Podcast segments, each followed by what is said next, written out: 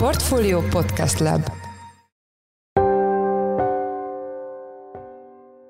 Sziasztok, ez a Checklist a Portfólió munkanapokon megjelenő podcastje június 30-án csütörtökön. A mai műsor első részében arról lesz szó, hogy alacsony járványügyi készültség mellett indultak felfelé a járványadatok az elmúlt időszakban Magyarországon. Én azt gondolom, hogy teljesen fölösleges most már hullámokról beszélni, lassan ez már olyan lesz ez a járvány, mint a Balaton. Ez a vírus tudomásul kell venni, hogy belépett az emberiség történetébe és történelmébe, okozott egy hatalmas világméretű járványt, és soha nem fog eltűnni. Arról, hogy mi mondható el az új Omikron variánsról, és milyen óvintézkedéseket érdemes személyes szinten megtenni, Jakab Ferenc, virológus professzort kérdezzük. Az adás második részében az MNB által ma közzétett gazdasági előrejelzésekről, többek között az idei és jövő évi inflációról és a gazdaság várható teljesítményéről lesz szó. Én Pitner Gábor vagyok, a Portfolio Podcast Lab szerkesztője, ez pedig a Checklist június 30-ai adása.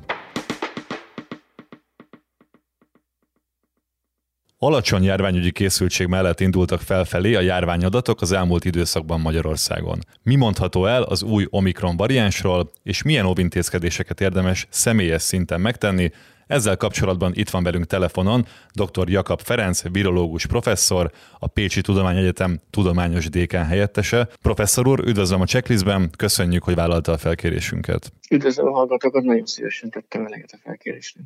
A koronavírus járványhelyzet feltérképezésére a nyilvánosság számára egyre kevesebb statisztikai adat áll rendelkezésre, gondolok itt a heti adatközlésre például. Első kérdésem, hogy ön lát-e ezeknél részletesebb adatokat, és mi mondható el jelenleg a járványhelyzetről? Nem, mi sem látunk részletesebb adatokat. Ezeket az adatokat tulajdonképpen a járványügyi központ kezeli, hiszen az ő feladata. Ennek mentén azt hiszem, hogy jelen járványügyi helyzetben nem is szükséges, hogy a szakma ennél több adatot lásson, hiszen azt gondolom, hogy az alacsony átfertőzöttség miatt ők ezt kézben tudják tartani. Ez egy szimplán és tisztán epidemiológiai, sem mint virológiai kérdés, de azt hiszem, hogy ezt a magyar hatóságok teljes mértékben kezelik. Azokból az adatokból akkor, amik eljutnak ezek szerint hozzánk és önhöz ugyanúgy, azok alapján mi mondható el a jelenlegi járványhelyzetről, akár az is, hogy a hatodik hullám küszöbén állunk? Én azt gondolom, hogy teljesen fölösleges most már hullámokról beszélni, lassan ez már olyan lesz az a járvány, mint a Balaton. Ez a vírus tudomásul kell venni, hogy belépett az emberiség történetébe és történelmébe, okozott egy hatalmas világméretű járványt, és soha nem fog eltűnni. Tudomásul kell vennünk azt, hogy a koronavírus be fog épülni a normál felső légúti fertőzéseket okozó vírusok sorába, és időközönként évről évre az őszi, téli, ilyen típusú megbetegedéseknél elő fog jönni. Ez nem azt jelenti, hogy nyáron nincs. Tehát senki ne gondolja azt, hogy mondjuk nyáron ezek a légúti fertőzések csak a hipszopsz valahova eltűnnek, elmennek nyaralni, aztán visszatérnek.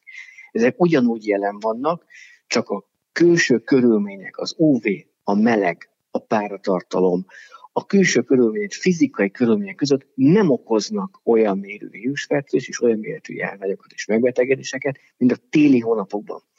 Ugyanez elmondható koronavírusra is. A koronavírus Magyarországon és egész Európában világszerte jelen van. Kisebb-nagyobb mértékben okoz fertőzéseket, de nem tud olyan ütemben terjedni, mint egy téli időszakban.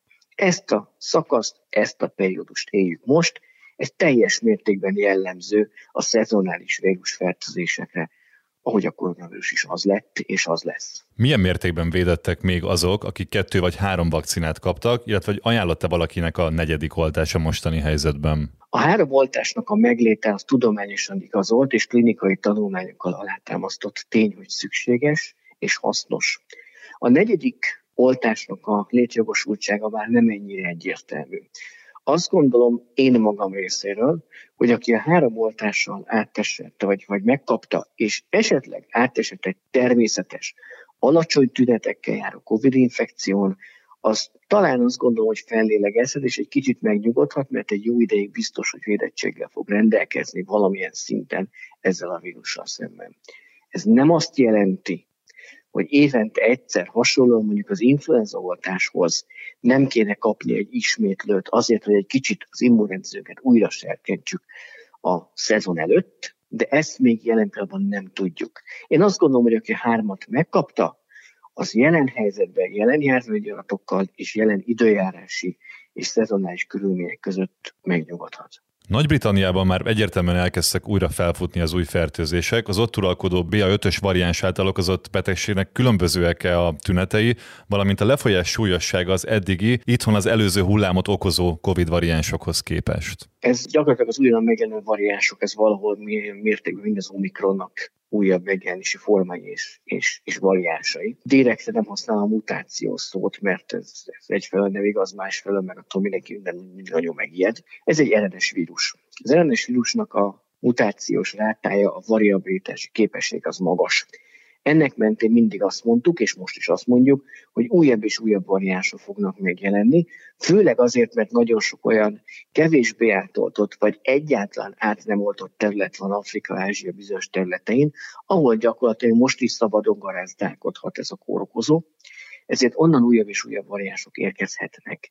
Nyilvánvalóan, amikor egy újabb variáns megérkezik, és a megszerzett védettségünk nem olyan hatásfokú mondjuk azzal a variánssal szemben, mint az előző variáns tekintetében, akkor egy picit emelkednek a járványiratok, hiszen a lakosságnak az átfertőzöttsége magasabb lesz az új variánssal. Ez az egy természetes folyamat. Ezt éljük most is, meg ezt fogjuk a jövőben is élni. Szerencsére azonban úgy tűnik, hogy a terjedési képesség növekedése mellett, vagy azzal párhuzamosan, a megbetegítő képesség és a tünetek súlyossága az enyhe lefolyású, főleg abban az esetben, hogyha kétszer, háromszor, kihangsúlyoznám a háromszor oltottságon estünk át, és védettséggel rendelkezünk a vírus tekintve szemben. Az előbb említette, hogy a koronavírus tulajdonképpen be fog épülni az egyéb megfigyelhető vírusok körébe majd. A koronavírus elleni védekezésben nekünk van most extra szerepünk, amit meg kellene tennünk továbbra is, hogy, hogy féken tartsuk a terjedést? Azt gondolom, hogy jelen helyzetben nem nagyon tudunk mit tenni,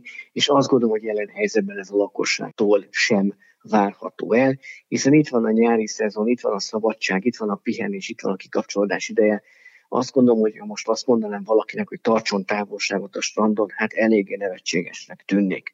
Azonban ez nem azt jelenti, hogy mondjuk egy Balatonparti sűrűn lakott, vagy egy sűrűn nyaraló területen, ha bemegyünk egy bevásárló centrumba, vagy egy boltba, akkor mondjuk nem biztos, hogy nem érdemes felrakni egy maszkot. Azt gondolom, hogy ez egy olyan óvintézkedés, amit mi magunkért is megtehetünk, hogy belső területen, tehát zárt területen, ha nagyon sok ember tartózkodik egyszer egy időben ezen a területen, akkor mondjuk egy maszk használat, csak a saját felelősségünk érdekében talán ajánlott. Ezen kívül azt hiszem, hogy a távolságtartásra és egyéb ilyen nyelvegyi intézkedésekről nem Hildomos jelen pillanatban beszélni. Azt hiszem, hogy talán ez nem is lenne tartható. Vajuk őszintén tegye a szívére a kezét, aki most jelen helyzetben távolságot szeretne tartani a nyáron. A készfertőtlenítés, a készhigiénia az pedig egy alapvető dolog. Azt hiszem, hogy ez mindenki számára evidens, vagy evidensnek kell, hogy legyen. Ennél többet jelen pillanatban nem kell, és nem is tudunk tenni. Említette, hogy a vírus előre menetele során nem új mutánsokról, hanem variánsokról beszélünk. Arra is fel kell készülnünk, hogy az új variánsok majd új tüneteket hoznak el, és a megbetegedéseknek új típusai jelenhetnek meg? Egyértelműen azt kell mondjam, hogy sajnos igen. Jelen helyzetben, aki biztosat tud mondani, az vagy nagyon-nagyon okos, vagy hazudik, vagy jós gömböt néz. Ez a három verzió lehetséges. Én egyiket sem teszem. Én azt mondom, hogy minden elképzelhető. Az Omikronnal szerencsénk volt. Ez egy olyan variáns alakult ki, aminek a terjedési képessége nagy, a megbetegítő képessége, hála Isten gyengébb, kevésbé érinti a tüdőt, azokat a sejteket, receptorokat, amelyeket képes volt az előző variánsok. Ez azonban nem azt jelenti, hogy az Omikron az egyetlen variáns, ami mindentől fogva lehetséges, és csak ezzel kell számolnunk. Hogy az előbb is említettem, nagyon sok olyan terület van, ahol az oltottság alacsony, vagy egyáltalán nulla, zéro, ezeken a területeken minden további nélkül kialakulhat egy olyan új variáns, ami pont ellenkezőleg mondjuk kevésbé terjed, de súlyosabb megbetegést is okoz. Tehát ez egyáltalán nem kizárt. És abban a pillanatban, hogyha ezeken a területeken kialakul egy ilyen variáns, az egyértelműen látszik, hogy a mai utazási szenvedély és mai utazási kedv mellett a világ bármely pontjára pillanatok alatt el fog jutni ez a légúton terjedő fertőzés. Tehát én azt mondom, hogy ezt megjósolni nem lehet, de egyáltalán nincs kizárva az, hogy újra egy súlyosabb tüneteket kialakító variáns érkezzen Európa vagy Amerika területére. Köszönjük szépen! Az elmúlt percekben dr. Jakab Ferenc, virológus professzor, a Pécsi Tudományegyetem tudományos DK helyettese volt a checklist vendége. Köszönjük, hogy itt volt velünk a műsorban. Köszönöm szépen lehetőséget!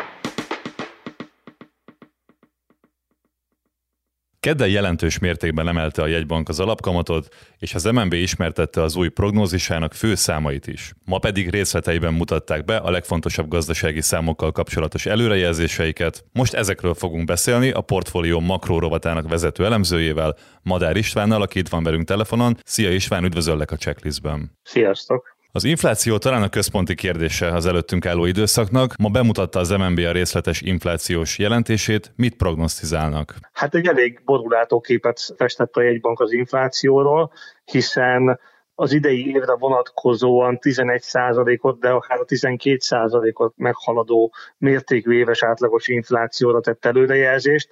Ugye összevetésként ezt a megelőző három hónappal ezelőtti előrejelzésében még jóval 10% alá várta, és ami talán ennél is sokkolóbb az az, hogy a a jövő évi mintegy 3-5 százalékos előrejelzést 7-9 százalékra húzta föl a jegybank, vagyis még jövőre is lehet akár 10 százalék körüli infláció Magyarországon. Ebből az látszik, hogy a jegybank elég visszafogott azzal kapcsolatban, hogy milyen gyorsan tud lefutni ez az egész árhullám, ami az energiaárak, nyersanyagárak oldaláról jön, és milyen hamar tudunk visszatérni egy, egy árstabilitáshoz közelebbi időszakhoz. Beszéltek a kormányzati intézkedésekről, a rezsicsökkentésről és az árstoppokról. Elhangzott valami újdonság ezeknek a jövőjéről? Igazából ugye a jegybannak ezzel kapcsolatban nincsenek többlet információi, vagy ha vannak is nem osztják meg a közvéleménnyel, hanem annyit tesznek, hogy a számukra létfontosságú előrejelzésekhez mindenféle technikai feltevéseket párosítanak. Ebben az esetben például az történt, hogy azt mondták, hogy véleményük szerint a csökkentés fönn fog maradni, belátható idő, időn belül ez nem szűnik meg. Ugye ez nem egy nagy meglepetés, hiszen a kormányzat is kinyilvánította, hogy tűzön vizen keresztül ragaszkodik a rezsicsökkentés jelenlegi formájához. Tehát a jegybank ezzel számol. A további árstoppos intézkedésekkel kapcsolatban pedig, ahol ugye azért vannak feszültségek és nehézségek ezeknek a föntartásában, azt gondolja, hogy az ősztől a jövő év közepéig szép lassan kivezeti ezt a kormányzat az árrendszerből. Ez nem azt jelenti, hogy így is lesz, nem azt jelenti, hogy a jegybank tudna erről, hanem csak azt gondolta, hogy ezzel a technikai feltevéssel érdemes a, a számokat nézni. Részben bizonyára ez is az oka annak egyébként, hogy a jegybank úgy gondolja, hogy lassabb lesz az infláció letörése, hiszen folyamatosan ellene fog ennek dolgozni az, hogy a, az üzemanyag vagy az élelmiszer árában az árstop föloldása valószínűleg drágább termékeket eredményez, legalábbis ebben a modellben. Hogy a kormány erről mit gondol,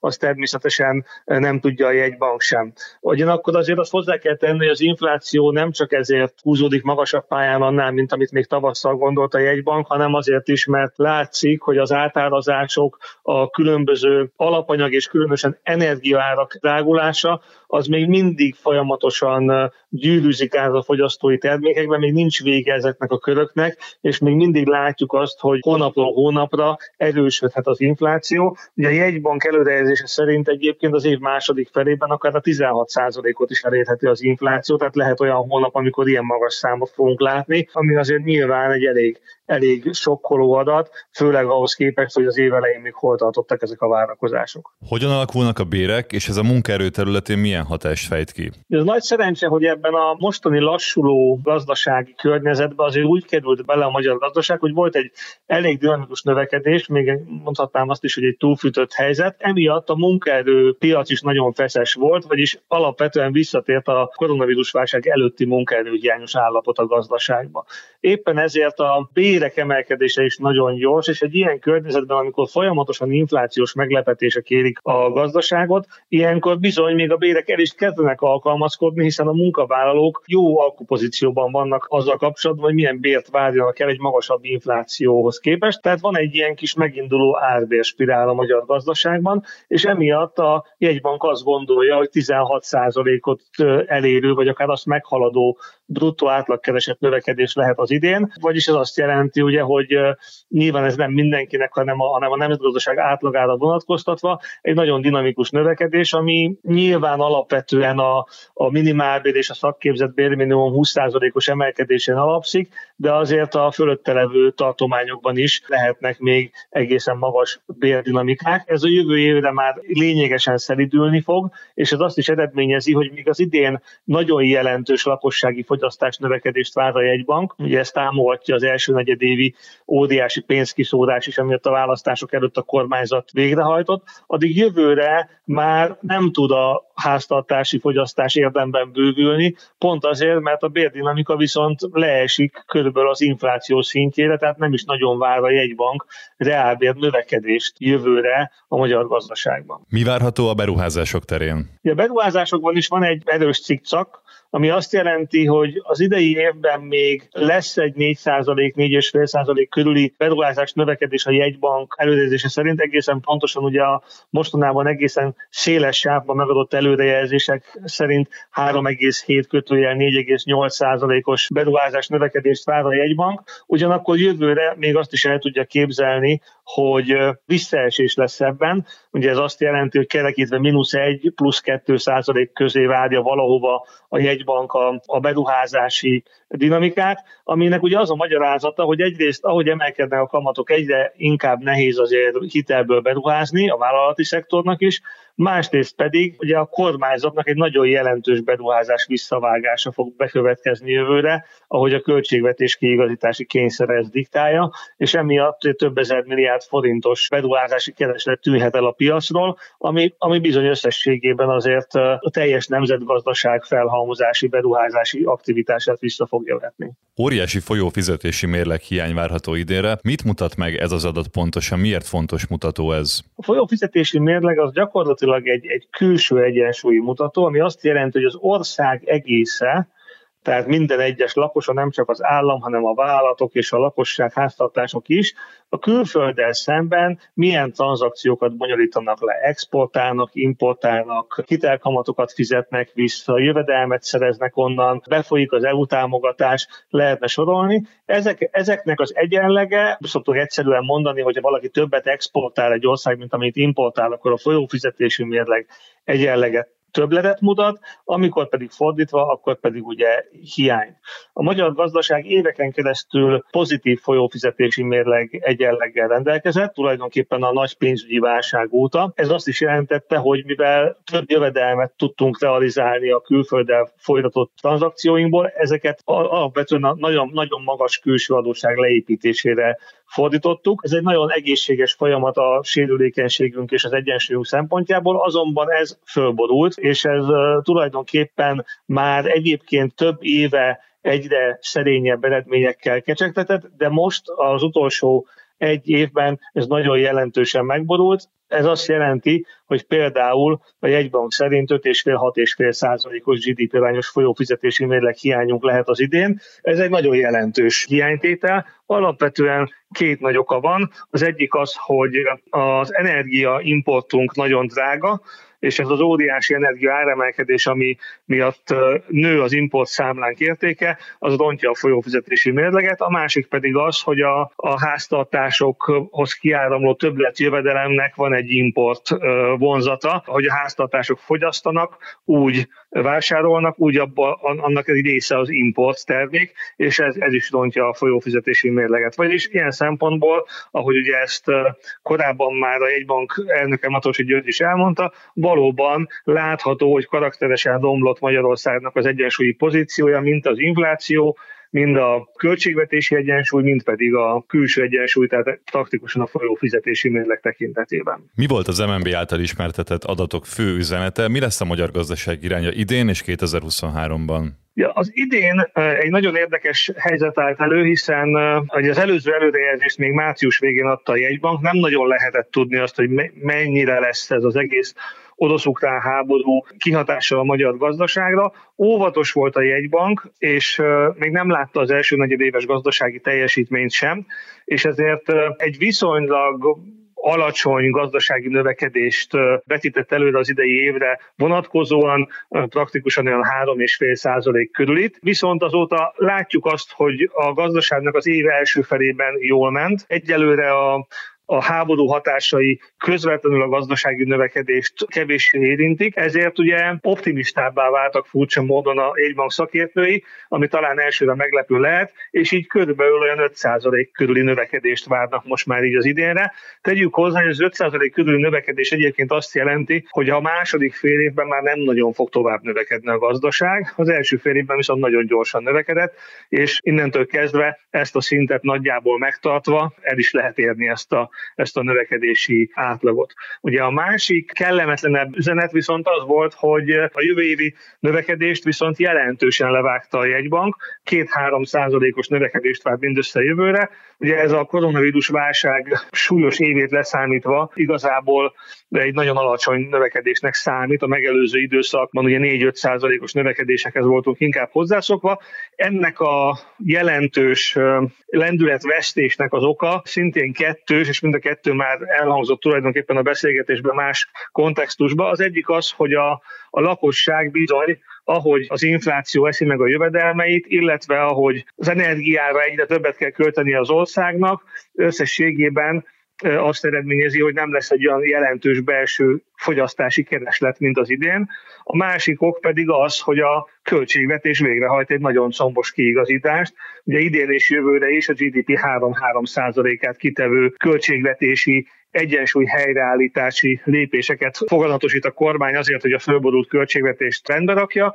Ez azt jelenti, hogy ekkora összeget tulajdonképpen kivon a gazdaságból, hiszen vagy nem költi el, és a kiadásait vágja vissza, vagy bevétel formájában a költségvetés lyukait tömködi be belőle. Ezek pedig azt eredményezik, hogy a gazdaság természetesen kevesebb pénzhez fog jutni, kevesebb állami megrendeléshez, és ez pedig azt eredményezi, hogy a gazdaság lendülete is alább hagy, és ez az, ami miatt igazából azt lehet mondani, hogy az idei év második felétől azért olyan nagyon sok növekedés a következő másfél évre már nem nagyon látszik. Azt viszont hozzá kell tenni, hogy ez nem feltétlenül egy olyan nagyon pessimista forgatókönyv, hogyha azt figyeljük, hogy néhányan már mennyire pánikban vannak, hogy milyen válság jön Magyarországon, meg az egész világban, azért ahhoz képest ez nem egy rossz forgatókönyv, hogy a magyar gazdaság megúszta ezt azzal, a jegybank előrejelzése szerint, hogy egy jelentőset fékez, megáll tulajdonképpen a növekedés a nagy lendületéből, és majd akkor fog tudni újra indulni, mondjuk 2024-ben, amikor már ezek a problémák, amelyek jelenleg nyomasztják kívülről és belülről a gazdaságot, már enyhülnek vagy elmúlnak. Köszönjük szépen! Az elmúlt percekben Madár István, a portfólió makro rovatának elemzője volt a vendégünk. Köszönjük, hogy itt voltál velünk a műsorban. Köszönöm én is, sziasztok!